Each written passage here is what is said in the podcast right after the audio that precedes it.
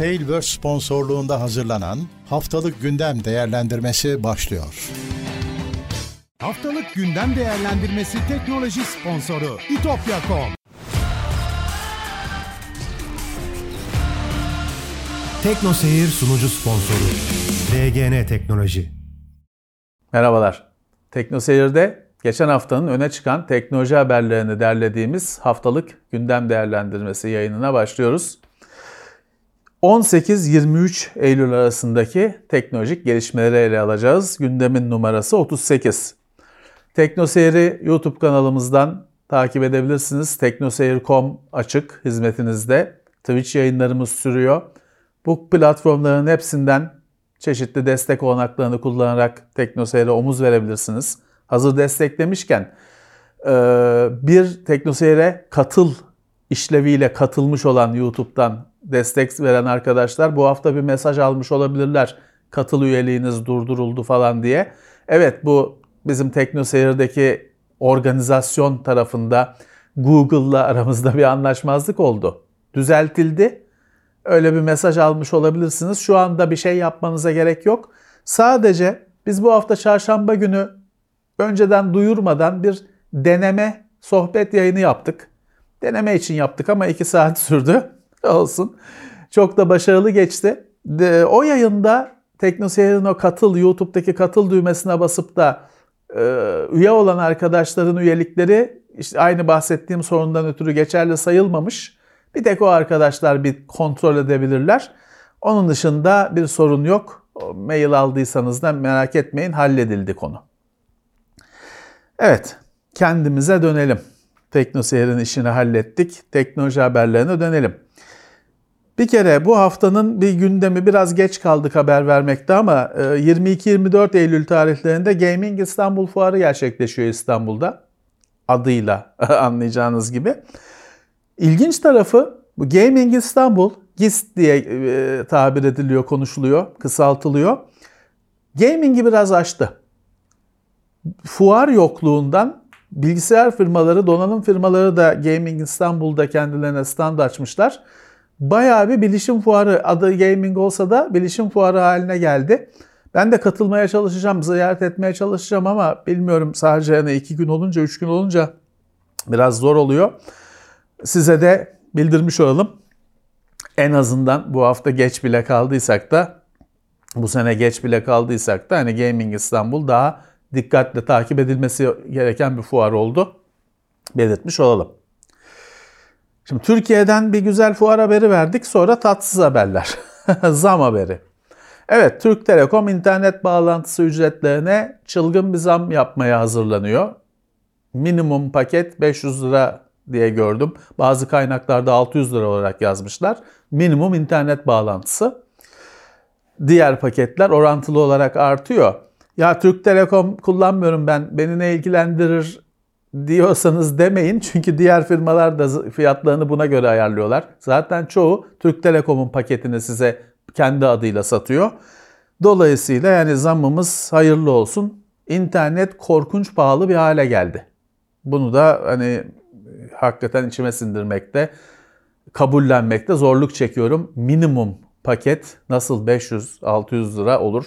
Bir, bir bilgisayar meraklısının, teknoloji meraklısının, meraklısı olması falan gerekmiyor. İnternet bugün e, eve taşınıyorsunuz, elektrik bağlatıyorsunuz, su bağlatıyorsunuz, internet bağlatıyorsunuz. Hani bir hayatın bir parçası. Nasıl 500 liradan başlar en altı çok zor anlaması, e, normal olarak görmesi. Herkese sabır dilerim. İnternet, ülkemizin internetiyle ilgili ilginç bir gelişme. Geçen hafta Cumhurbaşkanı ile Elon Musk'ın görüşmesi falan haber olmuştu Amerika'da. Elon Musk'ın Starlink uydu internet sistemi Türkiye'de faaliyete geçmek için BTK'ya başvurmuş. İzin alması gerekiyor. BTK'ya başvurmuş. Tabii çok hemen heyecanlandı insanlar. E, bayağı bir umut yarattı ama ben bugün bunu sektörden arkadaşlarla da sohbet ettim. Görüşlerini sordum, öğrendim. Ee, bir kere arkadaşlar bu sistem bir hani internet özgürlüğü falan öyle bir şey getirmeyecek. Çünkü faaliyette bulunabilmesi için Türkiye'de var olan, geçerli olan kurallara, kanunlara uyması gerekiyor. Burada hani tabii ki engellere, sansürlere de uyması gerekiyor. Dolayısıyla şu anda kullandığınız internetten farklı hani o özgürlük anlamında şu anda kullandığınız internetten farklı bir şey getirmesi mümkün değil. Bu ülkenin kanunlarına neyse e, kuralları ona uyacak. Fiyat bakımından tartışılır. Ben fiyat bakımından da hani bir e, ülkenin fiyatlarından daha düşük olacağını zannetmiyorum. Zaten ona da izin vermezler. Bir yabancı bir firma geliyor fiyatı Türkiye'deki firmalardan daha aşağı düşürüyor. Buna da izin vermezler. Dolayısıyla bir fiyat avantajı sağlayacağını da beklemeyin. Hız. Şimdi hız konusunda da şöyle bir şey var. Ülkemizin mevzuatı firmaların kendi kendilerine dünyaya çıkmalarına izin vermiyor. Herkes Türk Telekom'a bağlanıyor finalde. Türk Telekom'un bağlantısından dışarıya çıkılıyor. Tabii ki arada o tek bir yerden çıkılırken de bunun kaydı kuydu tutuluyor falan tahmin ediyorsunuz. Ee, Musk'ın Starlink sisteminin Konya Ovası'nda ben dolaşırken benim bağlan, uyduya bağlandım. Oradan beni direkt Amerika'ya çıkartması yani normalde öyle çalışıyor da Türkiye'nin kanunlarında bu mümkün değil. Ya kanunlar değiştirilecek, Starlink'e istisna yapılacak ya da ben Konya Ovası'nda tarlayı sürerken Starlink'e çıkacağım ama Starlink Türkiye'nin bir yerinde karaya inecek. Türkiye topraklarına inecek bağlantı ve o da Türk Telekom'un bağlantısıyla dünyaya çıkacak. Bu durumda hız falan ping beklemeyin çünkü daha da yavaş olacak. Ben burada Türk Telekom'dan bağlayayım Google'a. E sen orada uzaydan aşırtarak uzaya çıkacaksın, karaya ineceksin. Bir daha Türk Telekom'un hattıyla çıkacaksın. Seninki daha uzun bir mesafe, daha çok atlama ve senin pingin, hızın daha düşük olacak. Bir tek getirdiği şey var. Doğru algılamak lazım. İşte diyorum ya Konya'da e, Konya'da öyle yer yoktur ama hani örnek diye aklımıza geldi. Ee, internetin olmadığı bir yer, telefonun çekmediği bir yerde internet çalışacak. Başka bir yerde, Erzurum'da, dağda, her yerde, Türkiye'nin her yerinde internet uyduyu gördüğün yerden çıkabileceksin. Getirdiği şey bu. Bunun dışında siz şu anda İstanbul'da evinizde internet kullanan birisiyseniz sizin Starlink'ten elde edeceğiniz bir şey yok. Aksine dediğim gibi hızınız falan daha da düşebilir. Özgürlük falan diye de bir şey beklemeyin. Şu anda ne ISP'de kullanıp da nasıl bir e, düzenlemelere tabiyseniz o düzenlemelerin hepsi burada da geçerli olacak. Devlet bir siteyi yasaklarsa bunda açık olmayacak. Bunda da yasaklı olacak. Hiç şaşırmayın. Evet, Starlink Başarılar dileriz kendilerine Türkiye'de. Yine Türkiye'den bir yasal düzenleme. Sadece .tr ile biten alan adları geliyor. Yani eskiden işte Levent.com.tr gibi bir ad alabiliyordunuz ya Levent.net.tr, Levent.tr. Bu Türkiye'deki alan isimleri düzenlemesi başladığında yıllar önce bunun olmamasına karar vermişlerdi. Sadece .tr'li isimlerin olmamasına karar verilmişti. Bu zamana kadar böyle gitti. Şimdi yeni bir düzenleme yapılmış, kabul edilmiş. .tr'li isimler kullanılabilecek. Bilemiyorum. Bunun da hafta içinde Twitter'da tartışmaları oldu. İyidir, yani bu güvenlidir, güvensizdir falan diye. Bilemeyeceğim. İki, tara iki tarafa da hak veriyorum çeşitli açılardan. Ha ben ama sadece şeye karşıyım. Bunu çok böyle sevinçle, coşkuyla karşılayanlar var. Ben onları pek anlamadım. Ne değişiyor ki? Ne, ne com.tr ya da com.tr'lerin de biliyorsun alınması zordu. Onun da serbest bırakıldı. E bu ne getirecek? Ben çok çözemedim ama geliyor. Ee, kullanmak istiyorsanız hizmetinize sunuluyor. BTK'dan devam edelim. BTK firmaların çağrı merkezi hizmetlerinin bir dökümünü yapmış, bir incelemesini yapmış. Ee, geçmiş yıllardaki başarımlarının bir dökümünü yapmış ve ilginç sonuçlar çıkmış. Birçok firma ceza yiyor. Çağrı merkezi yeterli hızda e, hizmet veremiyor diye ama onlar arasında bir tanesi çok ilginç. E, D-Smart 24 saatte verilmesi gereken hizmeti ortalama 463 saatte mi 436 saatte mi veriyormuş? Bu ispatlanmış. Yani 20 günde falan veriyormuş. Onda da diyor ki gerçekleştiremiyor. 20 günde de çözemiyor. Onlar da böyle özel bir kötü bir rekor kırmışlar. Bunlara ceza verilmiş. BTK açıklamış. Biraz dünyaya açılabiliriz. Google kendi Google'a yapay zeka yarışında geriden gidiyor biliyorsunuz. Ee, Biraz yakalamaya çalışıyor rakiplerini. En büyük başarısızlığı oldu Google'ın. Bard diye bir yapay zekasını sunmuştu. Şimdi Bard'a bir daha kontrol et düğmesi eklemişler. Çünkü hani bu hep her hafta konuşuyoruz. Bu yapay zeka tekst üreten e, sistemler abuk subuk yanıtlar da verebiliyor ya. Eğer Bard'ın verdiği yanıttan çok e, tatmin olmadıysanız, içinize kurt düştüyse internetten bilgilerle bunu bir daha kontrol et diyebiliyor musunuz? Ama deneyen yayınlar diyor ki o yine yanlış. Bir daha kontrol edip yine yanlış sonuç veriyor. Dolayısıyla yine olmamış. Yine olmamış. Ee, iletişimle ilgili iki haber. Sinyal diye bir protokol var biliyorsunuz. Başka bazı uygulamalar WhatsApp dahil şifrelemede, iletişimi şifrelemede sinyal e, sistemini kullanıyorlar, protokolünü. Bayağı güvenli farz ediliyor. Sinyal daha da güvenli olabilmek ve gelişimi süren kuantum bilgisayarların kolay kıramayacağı bir sistem e, haline gelmek için şifreleme sistemini, algoritmasını yenilemiş. Çok daha güçlü bir algoritmayla.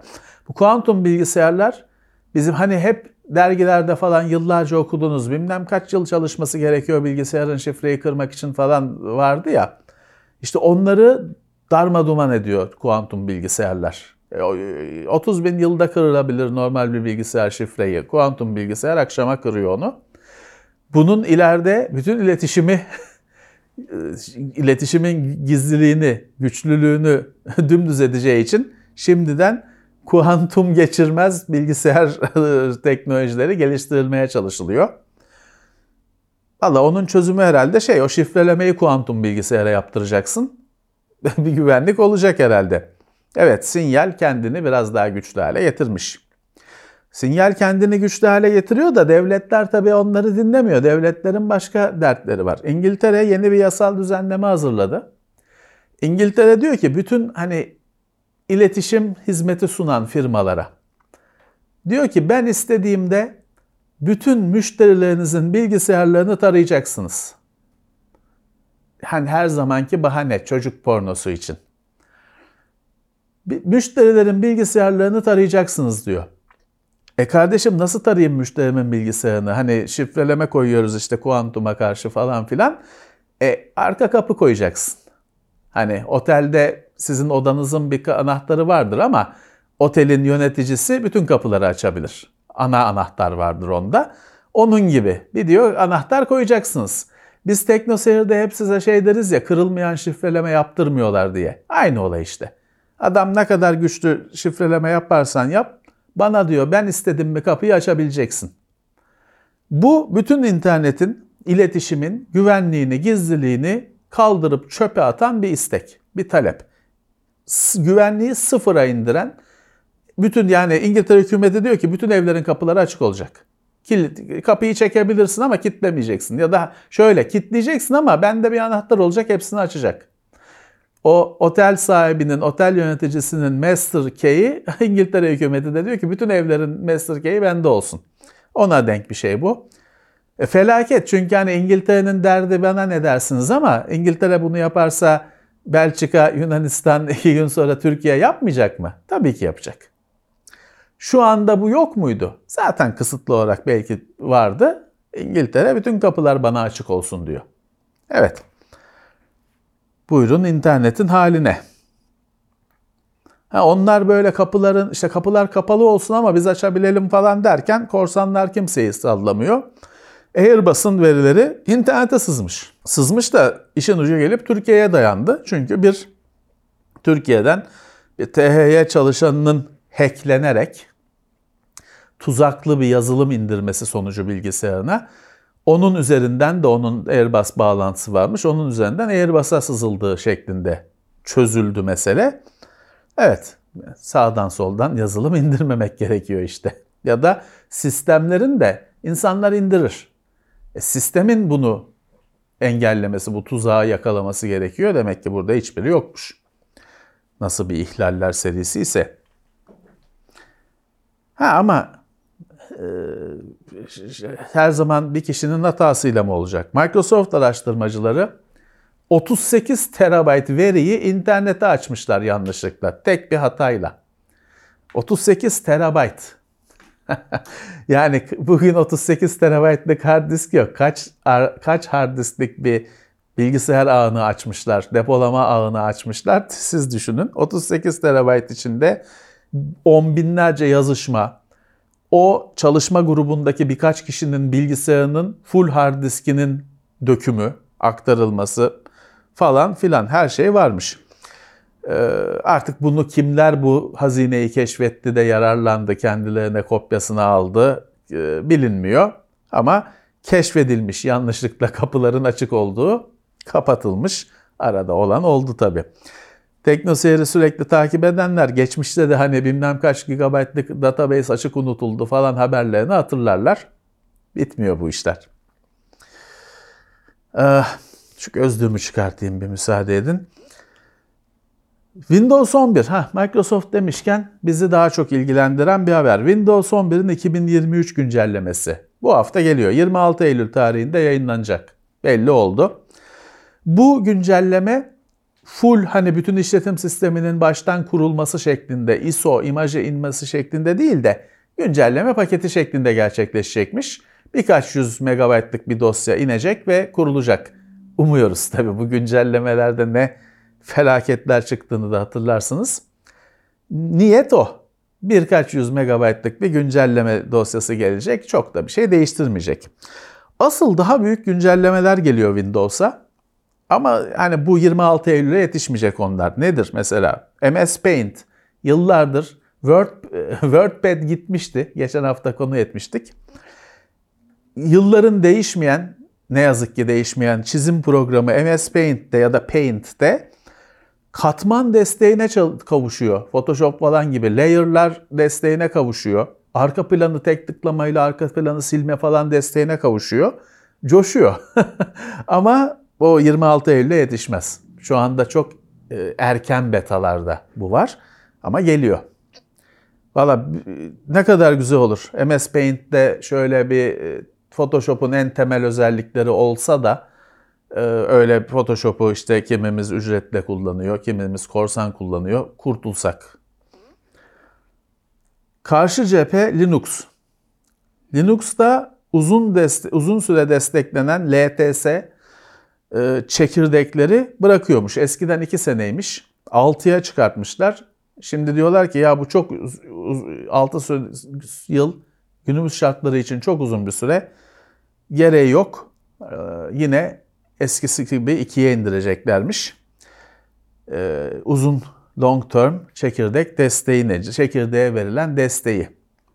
Kullanıcı için çok bir şey değişmeyecektir. Hani büyük sistemler dışında ya da Tam tersine çok küçük sistemler, gömülü sistemler dışında Linux'u ufak bir sunucuda, orta büyüklükte bir sunucuda kullanan, evinde kullanan için bir şey değişmeyecek. Ha, ülkemizden sevindirici bir gelişme var.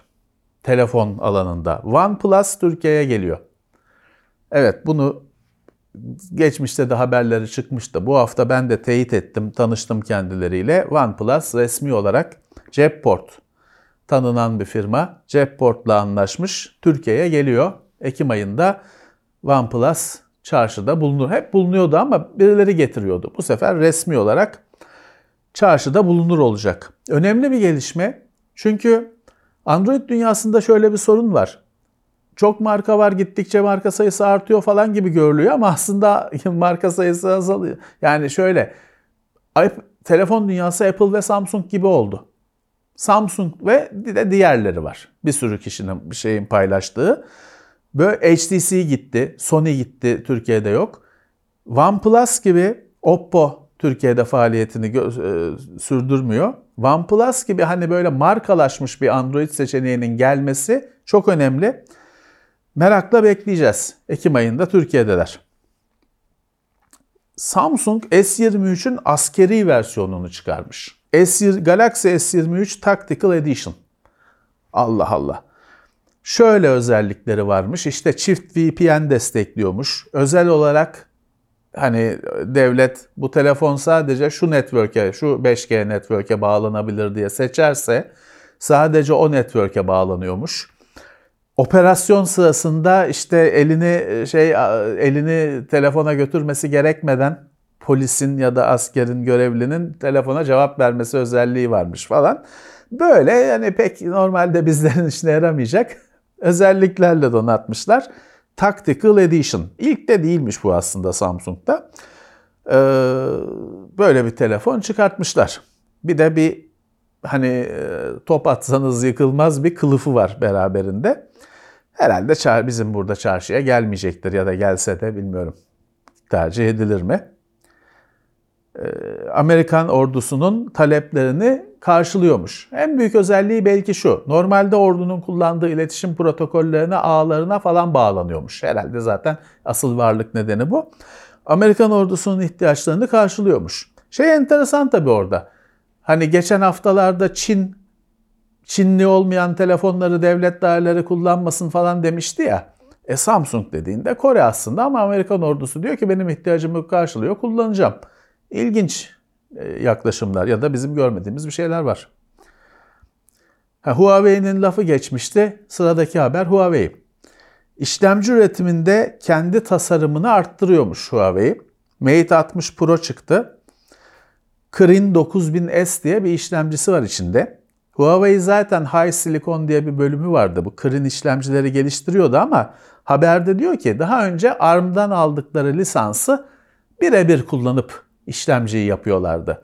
Şimdi diyor artık değiştiriyorlar o aldıkları lisansla yaptıkları çekirdeği bir de modifiye edip geliştirip kullanıyor Huawei diyor. Yani tamamıyla kendi işlemcisini yapmaya çeyrek var. Ve bunu yapabilen çok az firma var. Huawei o yolda ilerliyor diyorlar. İşlemciler demişken evet işlemcilerin ağ babası Intel. Ultra işlemciler geliyor. İyi gidiyor. i7, i3, i5 ya iyi gidiyor, Ultra geliyor onun yerine. 14 Aralık mobillerinin 14 Aralık'ta çıkacağı Meteor Lake kodlu bu işlemcilerin mobillerinin 14 Aralık'ta çıkacağı belirtildi bu hafta. Biraz şaşırtıcı oldu çünkü bunların masa üstünü biz Ekim ayında bekliyoruz. Hatta bildiğim kadarıyla anakart örnekleri gelmiş bile. Ekim ayında masa üstünü hep mobil daha önce çıkıyordu artık. Masaüstü daha sonra çıkıyordu. Burada Aralık 14, 14. nesil 14 Aralık. Böyle bir tarih vermiş e, Intel ama masaüstü e, Ekim ayında tanışacağız kısmetse. Değişti. Intel her şeyi değiştiriyor. Bu işlemcide de bir sürü değişiklik var. Grafik, bu işlemci bir kere yarısı TSMC, yarısı Intel. Çünkü bu işlemci modüller halinde bir pakette bağımsız chiplet denilen işlemciciklerden oluşuyor. Bazıları Intel üretimi, bazıları Tayvan Semiconductor'dan üretilecek bir yapıda bir araya gelecekler. Şeyi de dolayısıyla bunun olacak. Hani o chipletler, çipçikler birisi 4 nanometre, öbürü 6 nanometre falan hibrit, melez bir yapı olacak. Evet merakla bekliyoruz 14. nesil. Bu sene artık hani masaüstüsü çıkıyor, mobili çıkıyor. Bu sene çıkacağı kesin şu noktada. Ama laptopların bitmiş hani raflara dizilmesi 2024'ün bayağı ilerleyen aylarında olacaktır. Yonga üretiminde, işlemci üretiminde herkesin yüzü gülmüyor. Apple'ın modem tasarımında duvara tosladığı bu hafta haberlerde ortaya çıktı. Apple'ın şimdi sistem on chip Yonga yapıyor. Bir sorunu yok. Bayağı iyi durumda. Fakat o dünya ile telefonun iletişimini sağlayan bir baseband dedikleri bir modem var. Onu ben onu da yaparım demiş Apple ama denemeleri şu ana kadar hani verimli olmayan, kullanılamayacak işlemciler ortaya çıkarmış. Daha tam yapamamışlar. O yüzden de kavgalı oldukları, sürtüştükleri Qualcomm'la daha yıllarca çalışmak için imza atmışlar. Çünkü işte haberi yazan da yorumluyor diyor ki o Yonga modemi yapmak işlemci yapmaktan daha zor bazı açılardan. Apple'da diyor bunu gördü. İstemeden de olsa Qualcomm'la bir süre daha devam. Qualcomm da mutludur. Apple gidiyor diye çok mutsuzdu çünkü. Haftanın tırt değişiklik haberi de şu. Facebook logosunu yenilemiş. Aynı F harfi negatif.